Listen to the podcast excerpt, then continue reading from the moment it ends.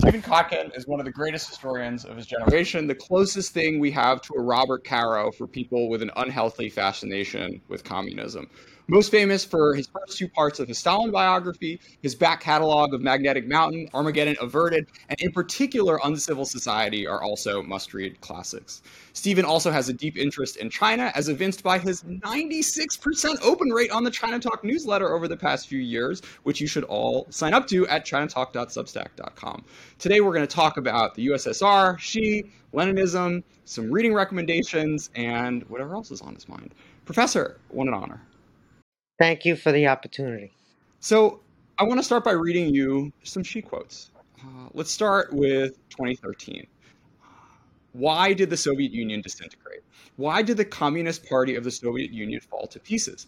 An important reason is that in the ideological domain, competition is fierce. To completely repudiate the, the, historical experience of the Soviet Union, to repudiate the history of the CPSU, to repudiate Lenin, to repudiate Stalin was to wreck chaos in Soviet ideology and engage in historical nihilism. It caused party organizations at all levels to have barely any function whatsoever. It robbed the party of its leadership, of its military. In the end, the CPSU, as great a party as it was, scattered like a flock of frightened beasts. The Soviet Union, as great a country as it was, shattered into a dozen pieces. This is a lesson from the past. So he's right. His entire life is dedicated to preventing this happening to the Chinese Communist Party. This is what is uppermost in his mind. It's what he uh, inculcates in the party cadres incessantly. Let's remember who ran the party school for a while. There are two subjects at party school that are absolutely dominant in the Chinese case. One is the supposed decline of the United States about how the United States is decadent, the United States is power of the past. This is completely wrong, and more and more party officials are coming to understand this, thanks to Matt Pottinger and the Trump administration, thanks to Putin's criminal aggression in Ukraine, which has backfired on both him and Xi Jinping. But we'll have to wait for that to play out, that realization that teaching about the end of American power is a fallacy. But the other big subject, in fact, it's an even bigger subject for them, is not having a Soviet collapse in China. And therefore, studying the Soviet collapse all the way, every way, every angle, and making sure it doesn't happen there. That is Xi's life project, the big subject at the party school. And it's one of the reasons why I think my own work was pirated, translated into Chinese, and at least for some people, was a text to study. So, sure, let's talk about uncivil society. The idea that you put forward in that book is that you know this this sort of Western vision of dissidents and and sort of folks around the margins being the real cause of the fall of the Soviet Union is in fact not the case, and in, it doesn't necessarily need in a in a sort of Leninist or Marxist-Leninist regime a uh, sort of like intelligentsia or broad civil society to push you there, but in fact the system can just collapse on itself very quickly and almost like a bank run style development. Elaborate on that, and then I guess apply it to China today. What do you see and not see in parallels between the, the 70s and 80s and the Soviet Union and um, uh, and China in the 2020s. Let's acknowledge that the courage of the dissidents is often just astonishing and inspiring.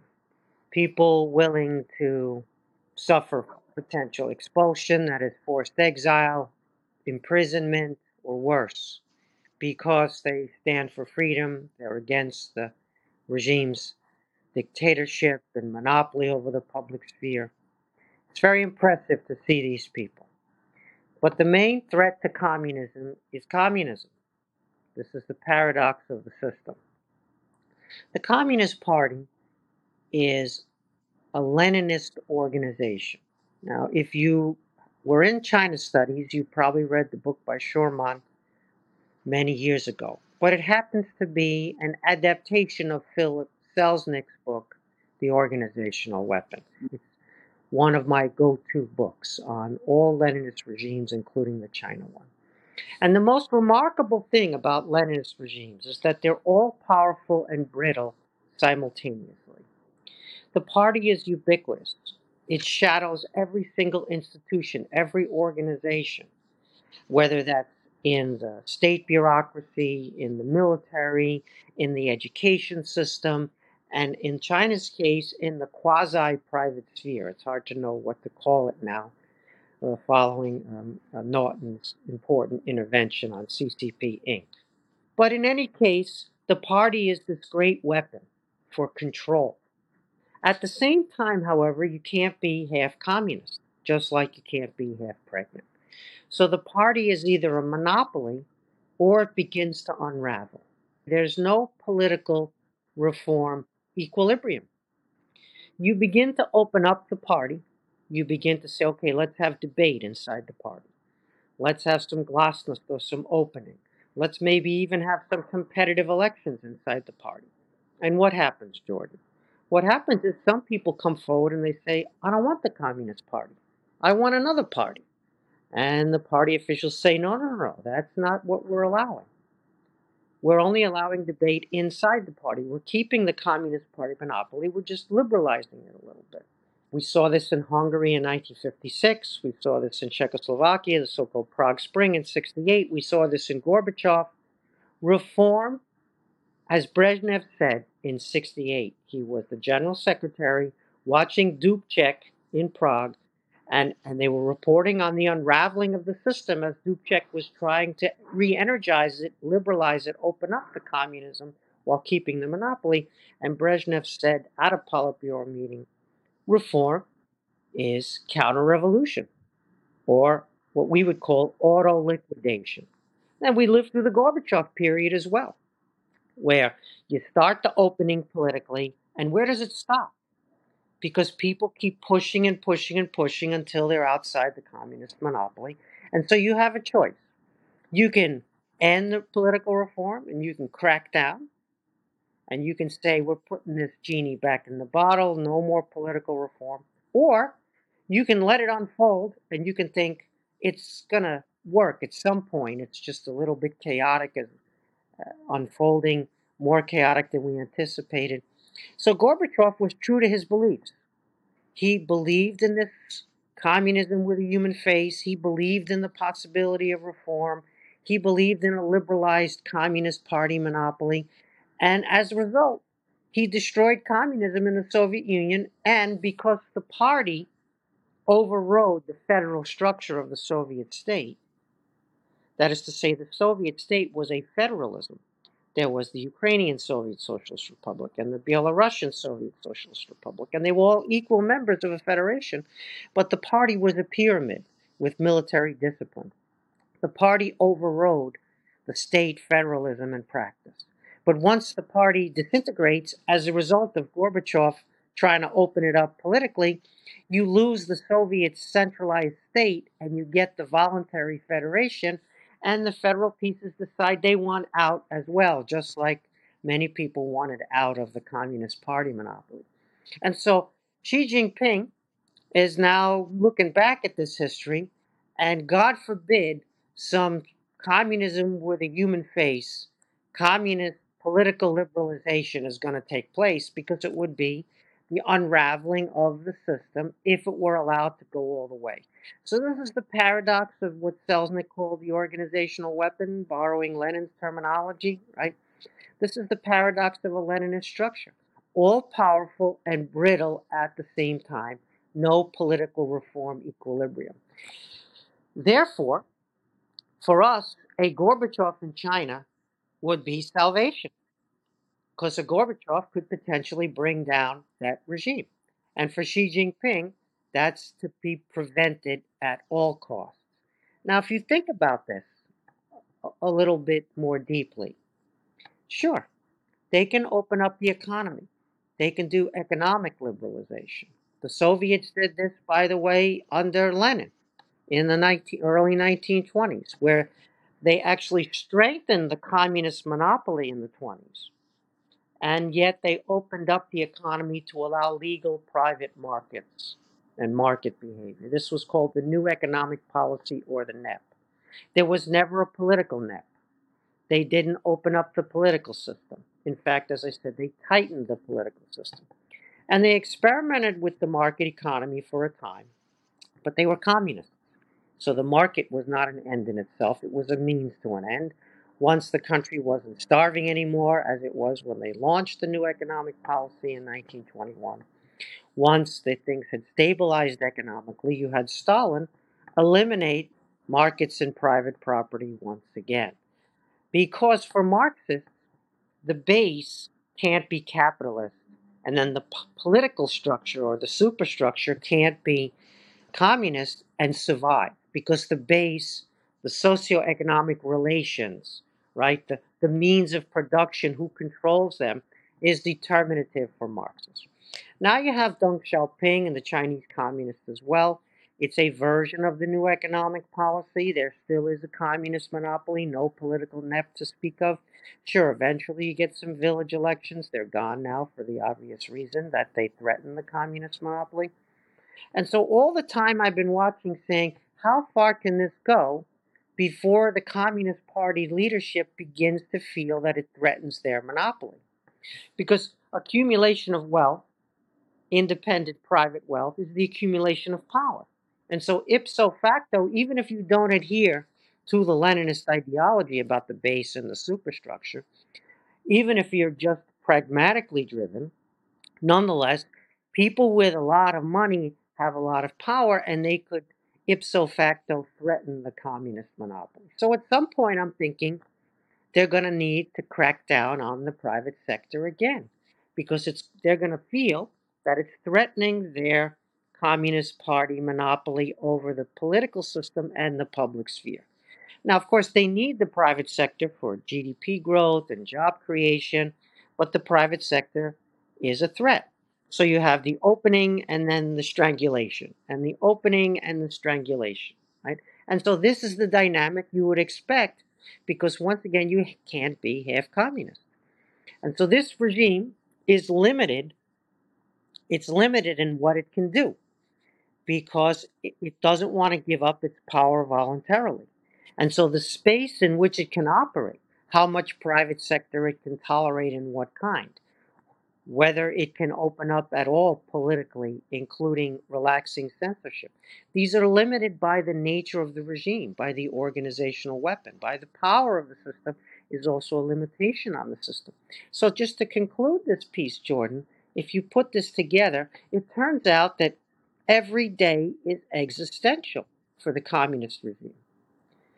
Now, we here in democratic rule of law systems, we worry about this policy and that policy, this norm busting and that norm busting, this political figure and that political figure, but we survive.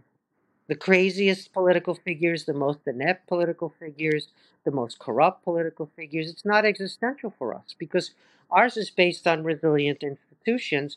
And so, to conclude, an answer to, to the quote from Xi Jinping that you presented, not only is every day existential for them in the sense that if they allow too much opening, their entire system can begin to unravel. Not only that, but they think that we can accelerate that process, that we can influence that process. The great fear of, of Xi Jinping and Putin when it comes to the US is not things like NATO expansion, it's so called color revolution. It's so called democracy, Western values, rule of law, universal human rights, penetrating the Chinese public sphere, penetrating the consciousness of the people, and spreading, and therefore giving rise to calls for opening up the political system. And they must live with this every day. Try to reap the benefits of the global economy and import the technology and import the foreign direct investment and make sure they deepen the trade ties and some of those dependencies on the Chinese economy that they're able to manipulate. But when they do that, the ideas and the values and the practices sometimes ride along with the technology and with the FDI. And so that's a very difficult proposition to manage on a day by day basis. And we see how worried they are about this. And you know what? He's right to be worried. You've spoken before about the idea of leverage by creating the possibility of political alternatives. Can you expand on that? These regimes can be inept, they can fail at everything. They can do COVID lockdown, zero COVID in the middle of the night, uh, being repealed. The people can see how inept they are. The people can suffer the consequences, whatever the number that, that we can guesstimate of deaths of people who are vulnerable to the reopening in the dead of night. And yet they can stay in power provided they can suppress, deny all political alternatives. So the game with all of these regimes is the cultivation, the appearance of possible alternatives in the political realm. And so that's where we come in. You think about deterrence for a regime like this. And sure, you have to have military capabilities that they're afraid of. Sure, you have to have other instruments in the toolkit that you can use, uh, potentially coercively, but also just as a threat, so that they're intimidated to take some actions that might transgress international law or the sovereignty of another country or the sovereignty of a self governing island. Yes, you must deter them militarily and economically for sure. But deterrence is ultimately a political proposition. If you shave a couple of points off of their GDP, they're okay with that. They're not private equity moguls. Xi Jinping shaves his own points off his GDP. But if all of a sudden there's the possibility of an alternative political system, of an alternative like rule of law, self government where there are genuine elections, where the party doesn't have a monopoly anymore, that scares the Jesus out of him. And that's our strength and power. And so we saw this with Hong Kong. How much did Hong Kong threaten this gigantic mainland China? Hong Kong was this amazing resource gifted to the Chinese by the British. If you look at the 1945 moment, when the Japanese are in occupation of British Hong Kong, Hong Kong is a British colony and the Japanese are in occupation, and the Japanese have now lost the war. And the Americans declare that Hong Kong is supposed to go back to China, not to Britain, to Chiang Kai shek. And the British decide, oh no, the Chinese are not getting Hong Kong. We're taking Hong Kong back for ourselves. And the Americans try to negotiate a face saver, a compromise. The British are not interested in anything other than re seizure of Hong Kong and they carry it out. Could Chiang Kai shek have taken Hong Kong back before the British? Maybe, maybe not, because of the complexity of where his troops were located, because of his focus on Manchuria, because of his reliance on America for airlift power, and all the variables that you know well. The point being is that the assertiveness of the British, rather than the acquiescence, which we could have seen from the British in this moment, meant that Hong Kong did not go to Chiang Kai shek, which meant it did not go to Mao in 1949, which meant that Hong Kong developed as a British controlled international financial center under the rule of law where capital was allocated on the basis of market criteria rather than political criteria cronyism or Communist Party decision making. And so you look at Deng Xiaoping and you look at the Chinese miracle and you look at the story of modern China, and people say to me, Why didn't Gorbachev do a Deng Xiaoping? And I say to him, Where was Gorbachev? Hong Kong? Where was not just the FDI and tech transfer that came in from Japan and Taiwan into China? But it was funneled in through Hong Kong. And so that's the key variable, that's the key instrument. And then it turns out that this is so valuable, the British hand it back to the Chinese when the lease expires, as you know. I myself would not have done that, but once again, I wasn't in power. And so here we have then a system that works for China. It delivers enormous value for the communist regime in Beijing. Sure, there are protests in the streets, there are calls for democracy, there are real elections. There are things which you don't get on the mainland. How threatening was it to the regime in China? On an objective basis, it's hard to measure, but on a subjective basis, it was everything. It was not just a black eye, it was an alternative political system on what was now Chinese communist territory. And so, how long was it going to last? As long as Xi Jinping decided it was not going to last anymore. And we saw that. And so, this political alternative story, right, this ability to imagine a China which is successful and free and proud and Chinese, it's not some foreign manipulated thing. It is, in fact, a domestically created Chinese aspiration.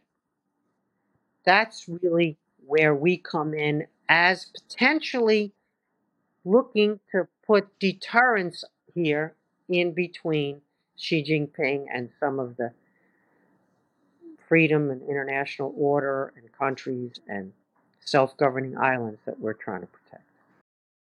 You mentioned Selznick. What's another book people should be reading in 2023 from the canon of Soviet or communism studies that apply, that you'd hope sort of folks thinking about China today take seriously? The problem that we have is we focused on the Chinese political system and thought it evolved out of the Leninist structure. And so we have a million really good books on China that imagine that China has transcended the Leninism. And then when we discover that the Leninist structure never went away, and in fact that they're trying, as one would expect, to reinforce it, to bring back its dynamism, strength, and energy, not with political opening, but with the opposite, with the hardline version of the Leninist structure, with the Stalin version of the Leninist structure, with the Mao version of the Leninist structure. It's time to return to that work. It's time to return to the work that we thought was done, that our field, China studies, communist studies, Soviet studies, produced, and is of tremendous value still today, despite all the changes that you know about. However, having said that, it's also necessary to understand that the ideology story is more complex, both from those who dismissed it and those who now say that it's back and really important. The Leninist structure doesn't necessarily determine policies or ideologies completely. Yes, it limits the scope of action in terms of political reform unless you want to commit suicide. But it doesn't determine what policy you might have on X, Y, and Z. Those are determined in the competition among interest groups, in the leaders' preferences, in the international environment in which they find themselves. Is it conducive or corrosive to, to their aspirations or aims? And so the complexity of understanding motivation and decision making and the role of ideology and how far ideology goes. This is something that the old literature sometimes was simplistic about or dismissive about on the other side, where people said it was all cynicism and not ideology. Here's what's really important to understand about these kinds of things in, in uh, going forward as well as looking back when you think about Marxism Leninism, you have Marxism, yeah, then you have Marxism Leninism, which is Marxism in power. When you think about this, it had two fundamental aspects.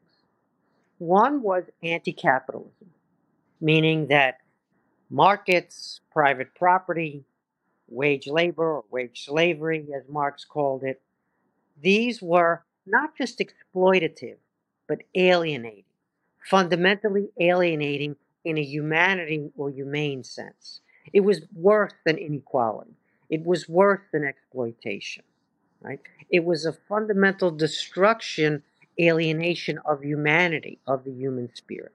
The anti capitalism was deep and fundamental. And so the way you transcended capitalism in the Hegelian Aufhebung Marxist sense, was to eliminate private profits, eliminate uh, legal markets, eliminate wage labor for a time, thinking that you were going to get to the other side because you were going to remove all of these things. And of course, this led to complete statization of the economy and the kind of incentive problems and other things that we know from the so called planned economy, which, as you know, was not planned, but was a statized, centralized allocation of scarce resources that made resources even scarcer. Okay, but the other piece of Marxism Leninism was anti imperialism. And anti imperialism was just as big in some ways. And this was the idea that the West, Western power, Western countries, predominantly Europe at the time, the West is something larger and non geographical, much bigger now. But at the time, the idea was that the West was evil because it was imperialist. It took over other countries. It ended the sovereignty of what came to be called the Third World. Right? It went direct rule, direct rule imperialism, and sometimes indirect rule imperialism, where they coerced you to do things in your economy or in your foreign policy without necessarily directly ruling your territory. And of course, this happened to China during what they call the century of humiliation. So the anti capitalism and the anti imperialism are the two component parts. And you can have more or less of one of those components. And so you can diminish the anti capitalism, but you can actually enhance the anti imperialism in the Marxism Leninism. So we think, well, some people thought, I didn't think, but some people thought that the Marxism Leninism had died because of the diminishment, right, the diminution of the anti capitalism for a time. But the anti imperialism never went away. You could argue that it was, you know, on a scale of 1 to 10, it was an 11 the whole time and maybe even went to a 12. And so the anti imperialism means that the Marxism Leninism never actually did vanish or die, even if you allow for the anti capitalism to have been diminished somewhat in the thinking, in the teaching of the regime. So you could go to party school and maybe they could teach you to get rich and use capitalism to reinforce the Chinese state, but they never relinquished their story of the century of humiliation of the anti imperialism. And so now today, we see a version of a revival of the anti capitalism, not getting rid of the markets, but taming the markets. Not having the markets be in charge, but having the markets solely subservient to party rule. And that goes for the biggest spheres that the party determines, what Lenin used to call the commanding heights, and what the Chinese might not call the commanding heights uh, in all cases, but when you're at party school, that's the vocabulary you're going to hear. And so that means, for example, the public sphere, education, socialization of youth, the public sphere, meaning the tech companies, and then private education, tutoring, all of the things that are about values and control over values and control over what's permissible in the public sphere. That's going to be commanding heights. And then, of course, the tech stuff in the sense of AI and biotech is also going to be commanding heights, tech superpower stuff. And then, of course, the the other things they might deem, whether it's natural resources, right, where you have massive cash flow and possibilities for corruption and patronage, which uh, party monopolies always love. So you put all of this together, and you begin to see that the common prosperity idea has resonance because it's rooted in the Marxism, Leninism, social justice, fairness, capitalism is evil, capitalism creates inequality, capitalism creates all sorts of injustice. You see it's rooted partially in that. And so you see that they can resurrect even the anti capitalist side of the Marxism Leninism. They can breathe new life into it without necessarily eliminating the markets, but getting the markets to work for them. And after all, the new economic policy, once again in Lenin's conception, was not an end in itself. He hated capitalism, he hated markets, he hated private property. It was just a means to an end, and when that means was no longer serving that end, you could get rid of it. And so we see now that even the ideology never went away because of the anti imperialism piece of it, which is a big chunk, as we said. And the anti capitalism can be resurrected or re energized, depending on how you look at it, how much you think it went away. And so here we are, where even the ideological stuff from the Sovietology, from the Mao era, needs a revisit. Although going forward, it's not going to look identical to what it looked like before. There's been tremendous changes. There's a huge middle class. There's a quasi, sort of, almost financial system. It's hard to know what to call things in China because they don't correspond to the kind of stuff that's equivalent in our system. And so we always have trouble calling the Chinese stuff with the same vocabulary that we have. That's why the CCP Inc. was an improvement on the China Inc. story. But anyway, you get the point, right? The point being is that yes, there's Schurmann, and before that there's Selznick, and then there's rich literature about Mao and ideology and cultural revolution, and how Mao was constantly upending the system for his own power. He was attacking the bureaucratic structures of his own state to keep them off balance for his own power. Will Xi Jinping do something like that? I'm not predicting anything, but I'm just saying that that history is worth understanding, those dynamics. Why did that happen? Was it solely the caprice of Mao? Or was there something inside the system that went that way? I recently read Xueguang Zhou's, he's a colleague of mine here at Stanford, his Logic of Governance in China book. It's uh, maybe well known already to your audience, but I mention it because it's a fantastic example of using org theory to understand China. Organizational theory was once in the sociology department and other departments here at Stanford. It was once the jewel in the crown here. We had Jim March, with whom Xueguang studied, and his book incorporates so many of the insights of that literature that's been forgotten. It's not the Phil Selznick organizational weapon, Leninist party structure stuff, but it's org theory, really org theory 101 in some ways, but also 201 and 301 and 501 and all the way up to beyond the PhD level. And if you look at it, he shows you that organizations have a certain inherent logic and a dynamic and that sometimes you don't fully control this. And he goes through the introduction and evolution of competitive elections in villages in, in a in a township that he's chosen, which has a certain number of villages. And it's a remarkable story because it doesn't end well, right? The elections turn out not to enhance Communist Party monopoly, but to destabilize Communist Party monopoly, to unbalance the party's monopoly, and they peter out. And so we don't have those competitive le- elections. We don't have the experimentation at the local level. But what we do have is the localities trying to cope with centrally imposed mandates that are unfunded and that put the localities into massive debt and you know, ruin their fiscal situation, but also create the incentive structures for them to actually worsen the fiscal situation in, in an attempt to fix it. And so it's a brilliant book about perverse and unintended consequences, about org theory, about the limits of Communist Party experimentation, even in villages, with opening the system up. And the lessons are eternal there. So let's talk about another fantastic book, Joseph Joseph Torigian's recent work about succession in uh, I guess Russia and China. You know, what what's your take on the, the lessons that his work and other scholarship around uh, transition moments, both in the USSR and in China, have for what we are going to face at some point in the in the coming years in China. So Joe's work is absolutely outstanding, as you know, and there are many aspects that we should emphasize here. One is Joe has returned us to comparisons of the Soviet regime and the current regime in Beijing. That is to say, comparisons of communist regime types.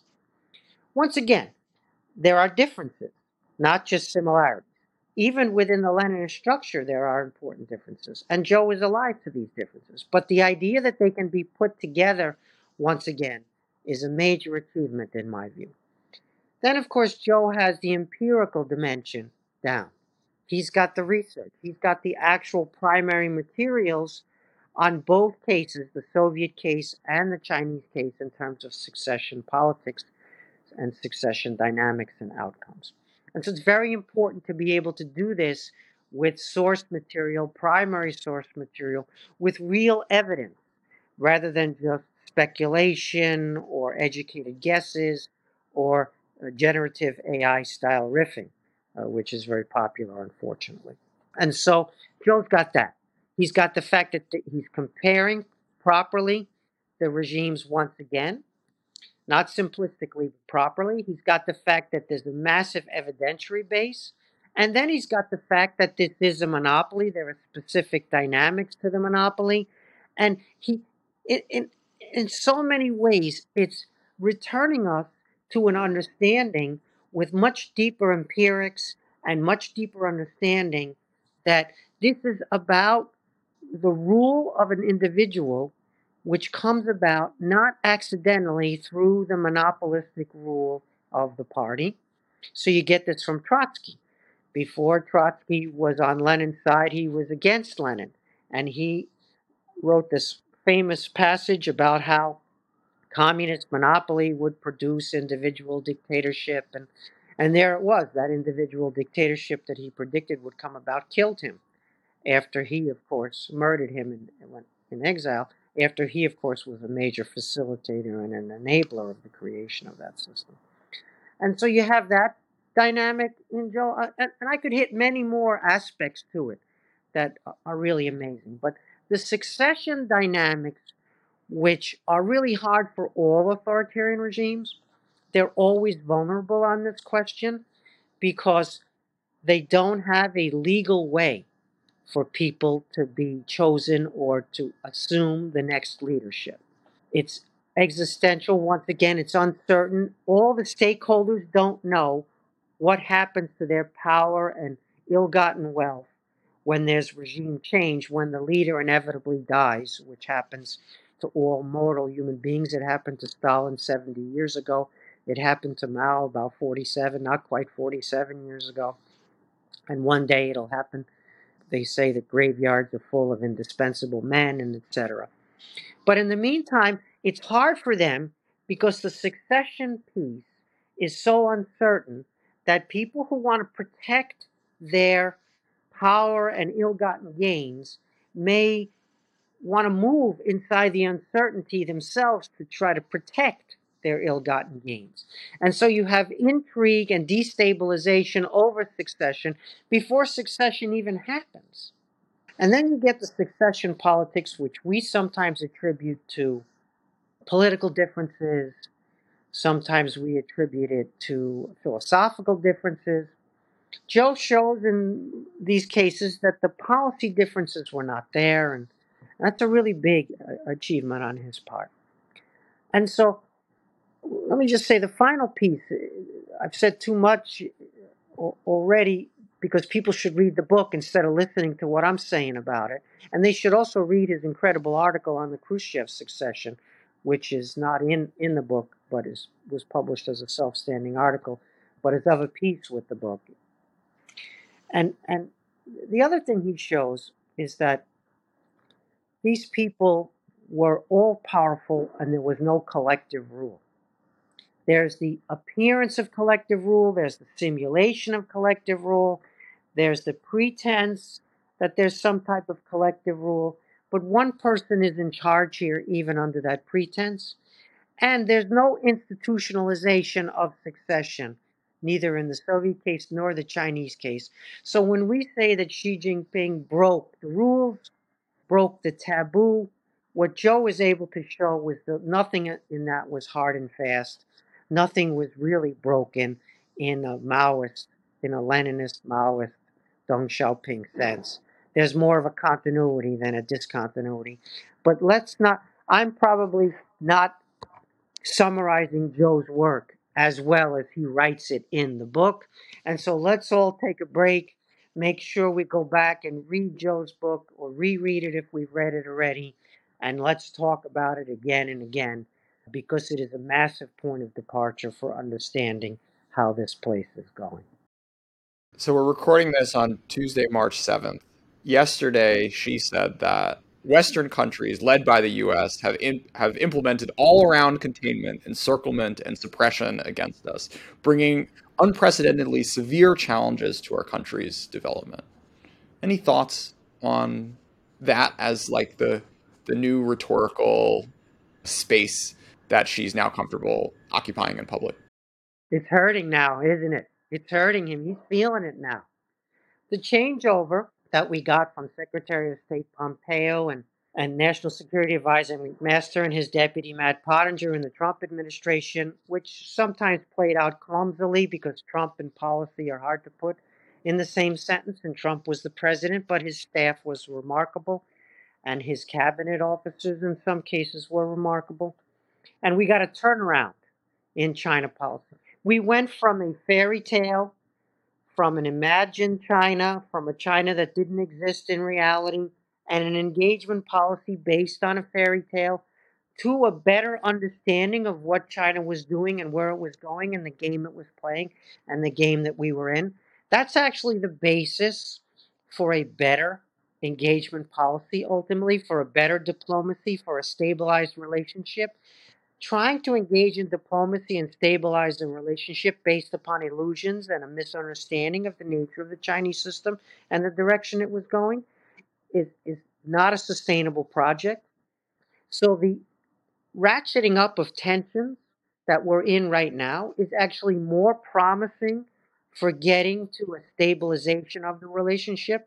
More promising because it's more realistic, it's more empirical, it's more accurate, it's a better understanding of how each side is operating and what the strengths and weaknesses are of each side. So I'm actually quite optimistic about the state of play right now, provided we open up the diplomatic stuff because being strong and being deterrent and showing your teeth and putting some export technology controls is not an end in itself.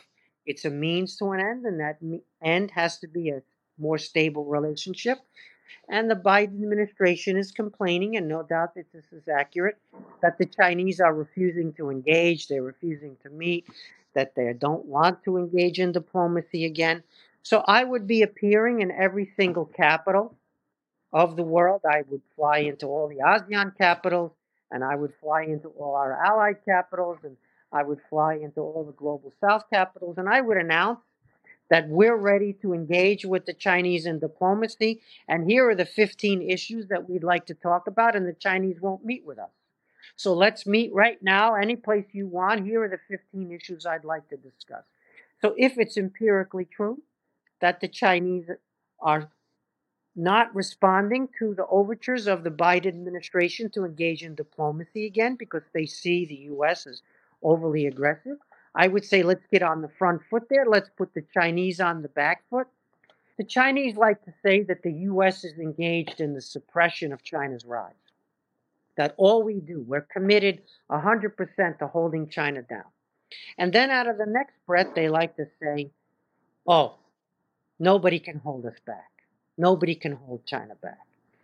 And so, what's our response to that? Our response is to deny we're trying to hold them down that we're trying to prevent China's rise. And nobody believes that response. The Chinese don't believe it. The global south don't believe it. Some of our allies even don't believe it. And I'm not sure how many people on our side believe it. So that's actually not the correct response, even if the Biden people think it's true to their word. The correct response is you say that we're trying to hold you down, and then in the next breath, you say that nobody can hold you down. So what are you afraid of? We can't hold you down. You just said that. So why are you all bent out of shape about us trying to hold you down when you're declaring across the world that nobody can hold you down? And so that's how you get on the front foot as opposed to the back foot. That's how you win that kind of debate. That's how you engage in the diplomatic give and take and say, not just to the Chinese, but to all of the others who are listening and watching how this is being this crucial relationship for world order and stability is being managed. And now we have Xi saying that, you know, we're having problems because they're trying to hold us down. And so my view on that is we're doing something right. Because if he's now trying to use that as an excuse for his own ineptness and his own failures, I'm not of the opinion, uh, many China watchers are, that Xi Jinping is an American agent. That is to say, that he is eroding Chinese power in every domain vigorously and really across the board. He's ruining China's reputation. He's undermining China's strategic position, right? The Europeans attempted to appease China, Angela Merkel in the first instance, by rushing through a trade agreement with China minutes before Joe Biden was going to be inaugurated. It was a, a distancing of Europe from the US on China policy. And what happened? Xi Jinping did not permit the Europeans to appease him at the expense of the Americans. He undermined the Europeans' attempt to undercut the Biden administration before it was even in power. And I look at that and I say, oh my God, sure, I understand why you think he's an American agent, that he's doing our work for us. But uh, we can't talk like that. We have to talk in terms of China's a great civilization. China's got remarkable achievements. You don't need me to explain the greatness of China. You don't need a visit to a museum to see the greatness of China. It's everywhere in our civilization, so many, in our common civilization, so many of the innovations and the achievements. And it's just a spectacular story, China. And it will continue to be so going forward. That's how we talk. That's how we talk about China. We love China. We're impressed by China. We think China is one of the greatest civilizations that ever existed. We want to share the planet with China. The issue is under what terms are we going to share that planet? Is it going to be what happened to Lotte World inside China and the boycotts of South Korean businesses? Is it going to be the terms that they tried to impose on our friend Australia, those 14 demands and those boycotts? Is it what they did to Hong Kong? Are those the terms with that national security law? Is it what's happening in Xinjiang? Is it what's happening in Tibet? What are the terms of sharing the planet? And my answer to that is we need better terms than what the Chinese have on offer. But we need to negotiate those terms. And the way you negotiate those terms is you get on the front foot, you're not anti China, you're pro China, you deconflate Xi Jinping and China.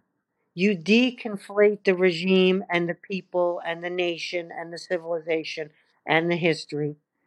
And you say to yourself, we're going to deal with your regime because you're the government of China. You're the legal government of China right now.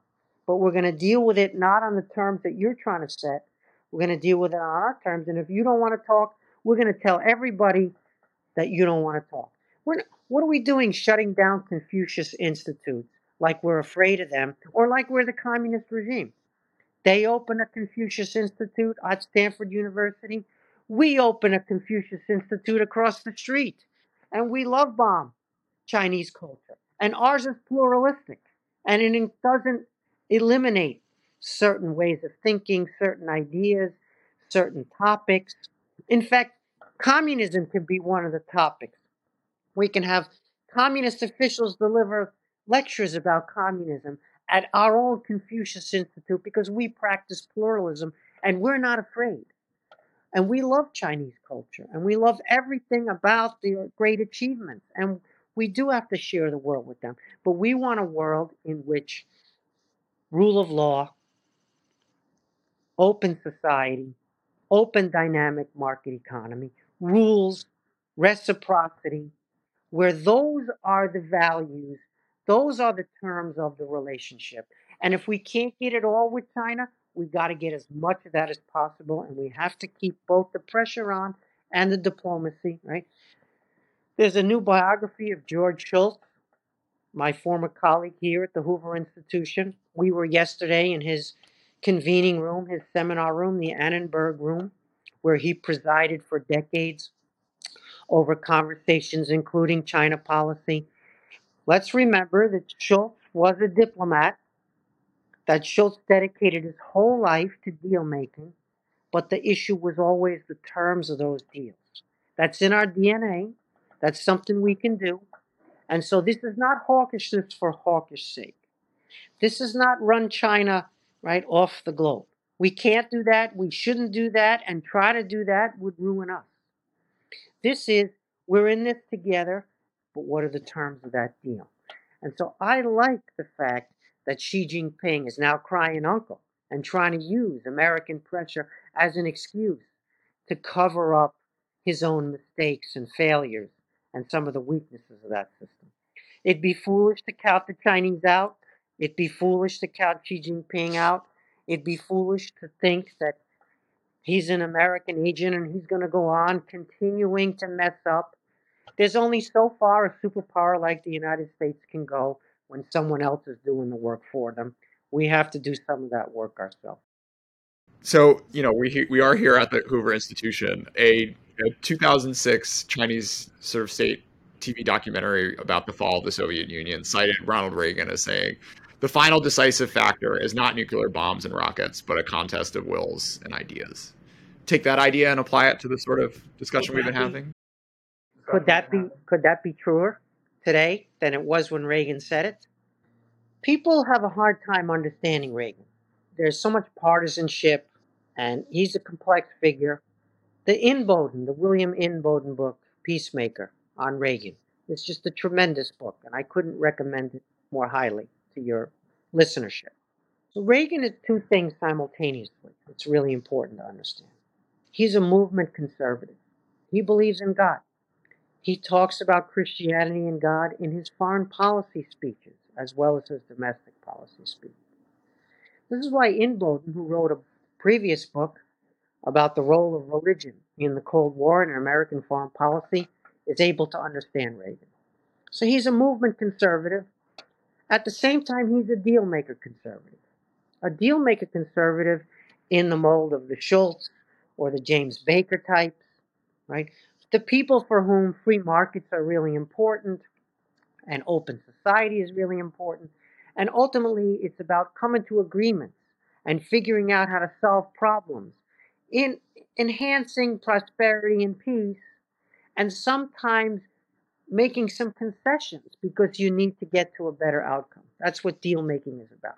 Making any concessions to a movement person is usually really hard. In fact, deal making for movement people is hard because your purity somehow gets, I don't know if the word is contaminated, but the shine comes off a little bit in the nitty gritty of the deal making. So the beauty of Reagan, which once again, not everyone can grasp this because of the partisanship, is he's a move, movement conservative and a deal making conservative simultaneously. And he's a deal maker because of the movement conservative side of him, because he wants a world of peace. He actually wants an end to nuclear weapons. He believes in this stuff, and he's willing to deal as a result of those beliefs. So he's an unusual person who combines both the deal making and the movement, the belief system, these really fundamental stories. And so for Reagan, he can go to Moscow and he can meet with the dissidents, including the evangelical Christians, who are the largest group of dissidents throughout Soviet history. It's not the constitutionalists, it's not the Western liberals, who are as willing to die for their beliefs. Many of them are. It's the Christians, the evangelical Christians, who are willing to die in order to practice their, willing to risk death in order to practice their religion freely. And so Reagan will go meet with them, and then he'll go meet with Gorbachev, the general secretary of the Communist Party, and he'll do both. There are members of his administration who don't like him meeting with the dissidents and the evangelical Christians because it could undercut Gorbachev and undercut his ability to make a deal with Gorbachev. And then there are the people who are the movement conservatives in Reagan's administration who don't want any deals with the communists. They don't want any negotiations, let alone deals with the communists. They don't think it's proper for a U.S. president representing the free world to even be in dialogue with such figures. And so for Reagan, it's completely natural to meet with the dissidents at the ambassador's house and then to go over to the Kremlin and to meet with Gorbachev on the same trip. And so, lo and behold, Reagan is able, in ways that we need to recuperate, to uphold American values and American interests simultaneously. He's not just about values and democracy promotion or freedom promotion. And he's not just about pragmatism and nitty gritty interests and in, in some, I don't know what you might call it, realist, realistic, neo-realism. The terminology is whatever you want it to be. He's not one or the other. He's both of those things simultaneously.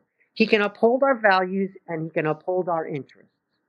It's not rocket science, but it is a history that we have to return to. You know, I hear a lot of people saying, oh my God, no Cold War with China. God forbid we should have a Cold War with China. And I think to myself, where what world do these people live in? First of all, we're already in a Cold War with China because China started that long before we understood that that's what they were doing. And secondly, would you prefer a hot war? The alternative to Cold War is capitulation, which you can imagine I'm not in favor of, or hot war. World War II was 55 million deaths. That's the kind of lowball number. It depends how you count the deaths in China, which are nearly impossible to fix with any accuracy in World War II. And it's an exponentially larger number compared to the World War I deaths. So can you imagine World War III, God forbid, the exponential number of deaths increased over 55 million from World War II that we'd be talking about? It's just beyond comprehension, let alone that we have these nuclear weapons now, which we didn't have in World War II until the very, very end. And in any case, the firebombing killed many more Japanese civilians than the nuclear weapons did. And, and, and, and so, just to keep this point now, hot war is so bad, words couldn't describe it. Bad is just an absurd word to describe what World War III would look like.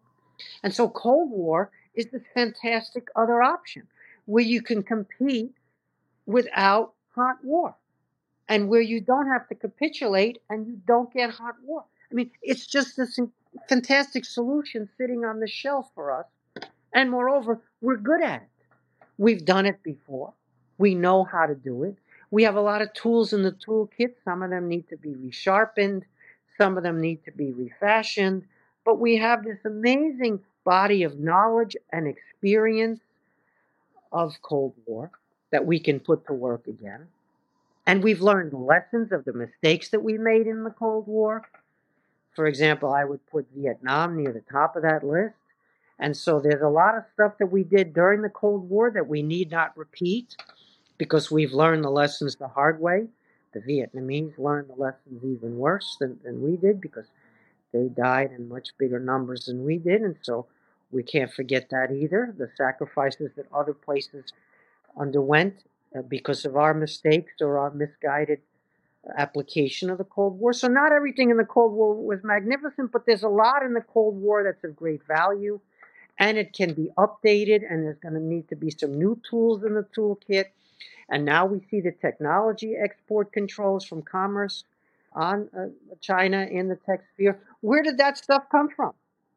What is that about? So people who are saying they're in favor of technology export controls, but they're against the Cold War of China, I don't understand how they could make both of those statements and hold them, because technology export controls was one. It was one of the great successes that instrument of the Cold War. So I'm I love the Cold War. I'm in favor of the Cold War. The Cold War is not only a good thing, it's a necessary thing because we have to uphold these values and these institutions we have to uphold what what I'm calling the terms of the way we share the planet. The West is just this fantastic success story. It's not a geographical term. It's North America. It's Europe, and it's an enlarged version of Europe now. And it's that whole first island chain in the Pacific in Asia, right? It's South Korea, it's Japan, You could include Taiwan or not, depending on your point of view about the one China policy in the West. You could certainly include Australia. And, and we could go beyond that because it's not just even North America, Western Europe, and the first island chain. So that's a club of institutionally similar, like minded in value terms countries. That was the basis for the GATT before we got into the fiasco known as the WTO. It was the basis of this open, non hierarchical, voluntary, free sphere of influence. That's what the West is, as opposed to hierarchical, coercive, non voluntary sphere of influence where you impede the sovereignty of your neighbors rather than enhance their peace and prosperity in a club that they've willingly joined, like Ukraine is trying to do. And so this is our strength. This is how we should go forward. And China has to be a piece of that world. There can't be a world without China. And, and that goes also for the global south and all of those countries for whom we opened up the world order to allow peace and prosperity to spread.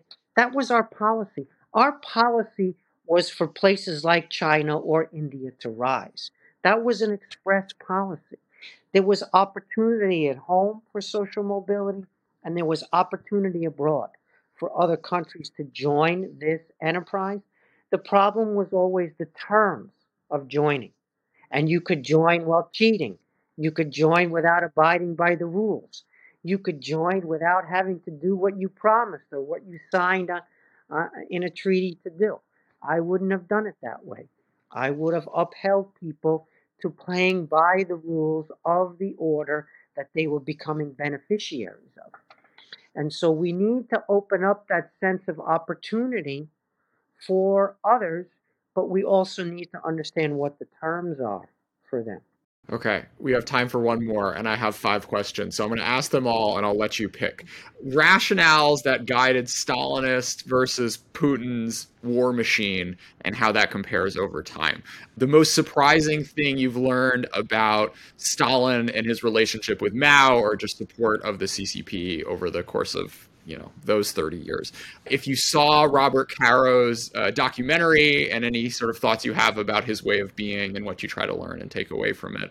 And lastly any feedback you have for me and the coverage i've been doing and and i guess the the china studies community more generally.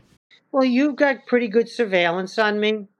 Just like the chinese regime you know that i've opened up 96% ChinaTalk. I don't know where i stand on the graph with others but I'm I, i am impressed that your surveillance on me is, is quite effective.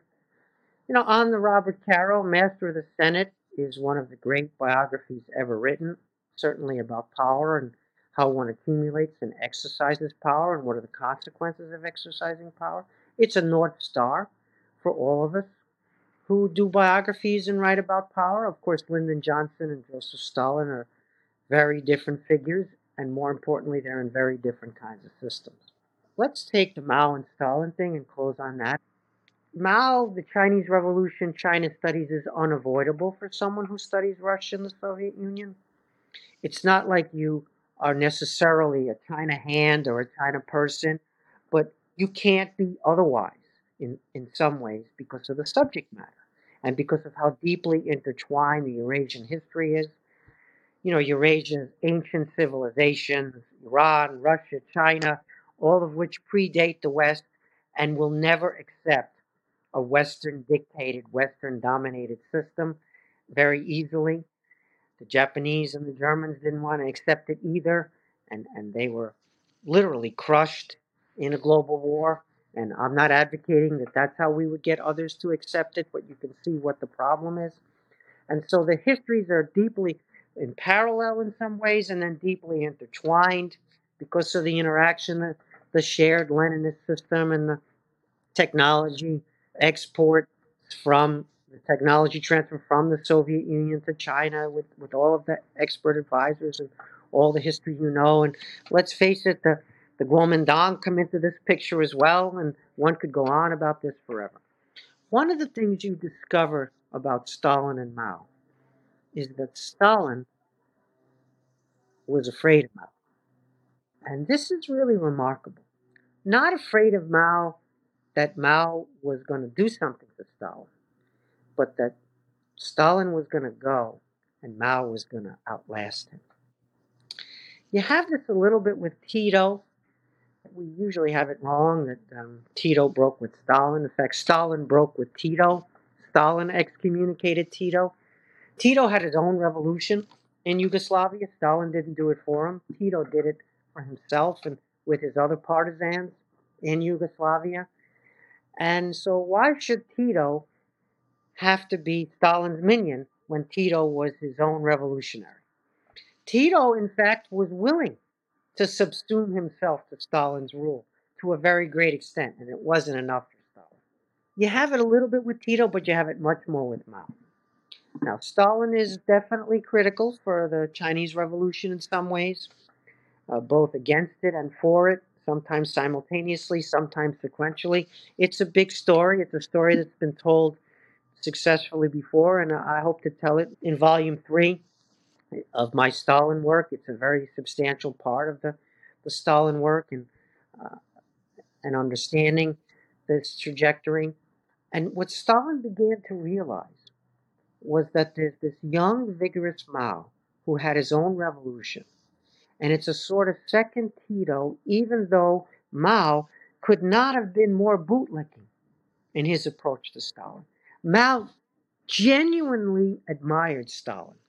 Mao looked up to Stalin with stars in his eyes, literally. They were communist stars, but they were stars in his eyes. And so Mao couldn't have been more subservient and loyal and obsequious in the whole story. The opposite of how we're going to see Mao with Khrushchev and the other pygmies who succeeds Stalin in comparison to Stalin. Uh, Mao doesn't feel that they're his equal, let alone that they're his master, the way Stalin was. And yet Stalin doesn't, he doesn't know what to do with Mao.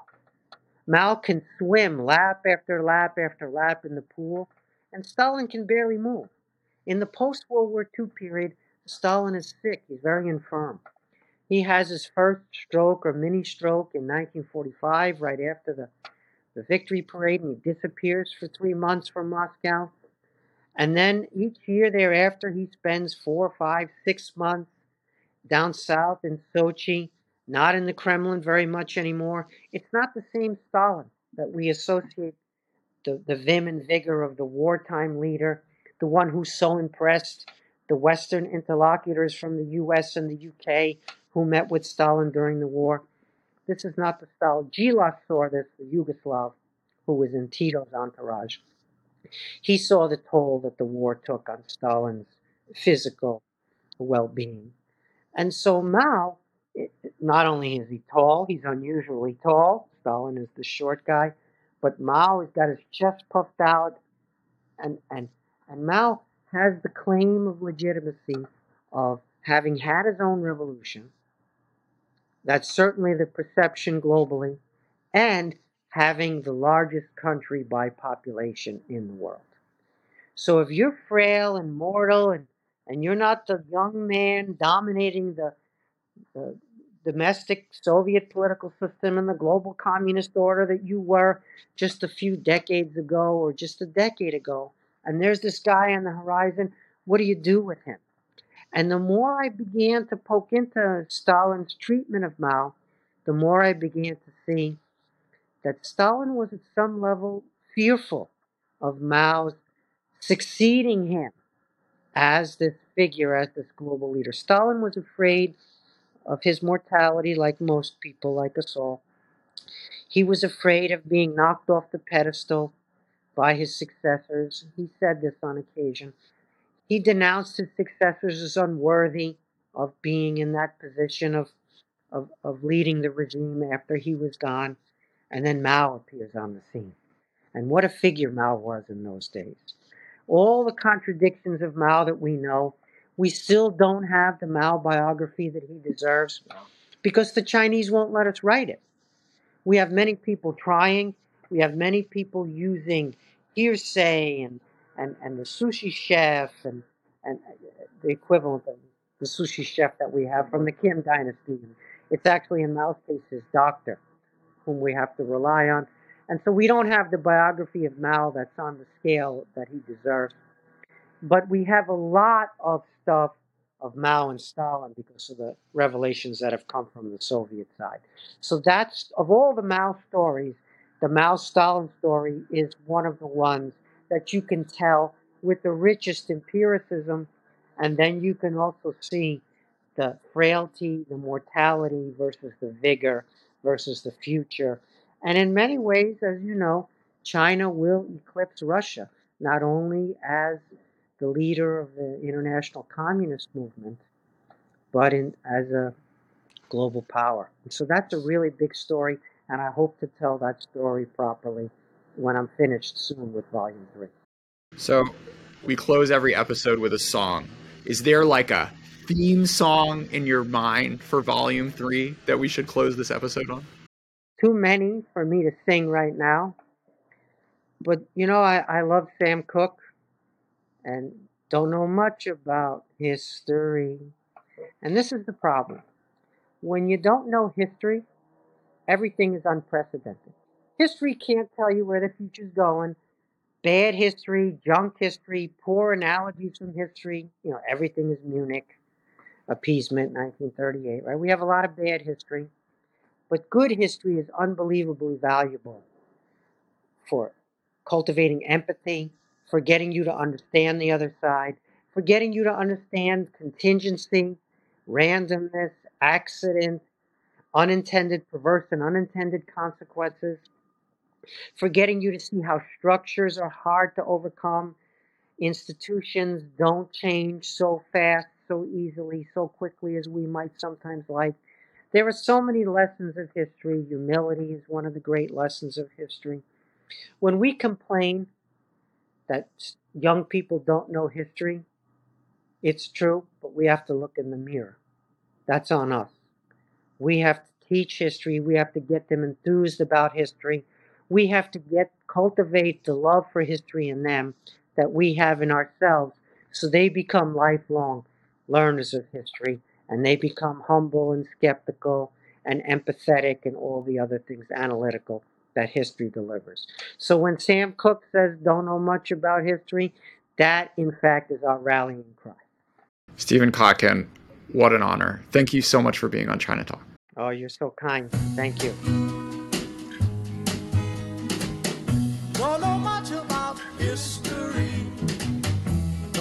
Much biology. Don't know much about a science book. Don't know much about the French I took, but I do know that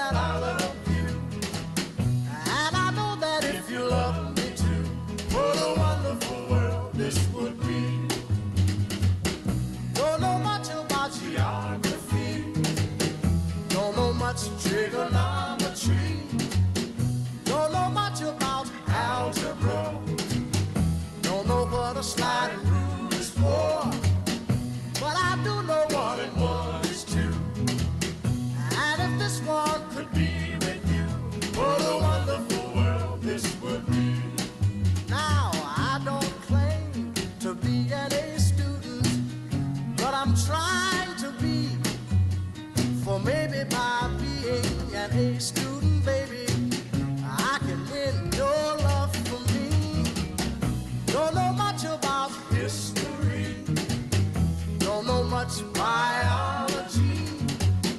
Don't know much about a science book. Don't know much about the French I took.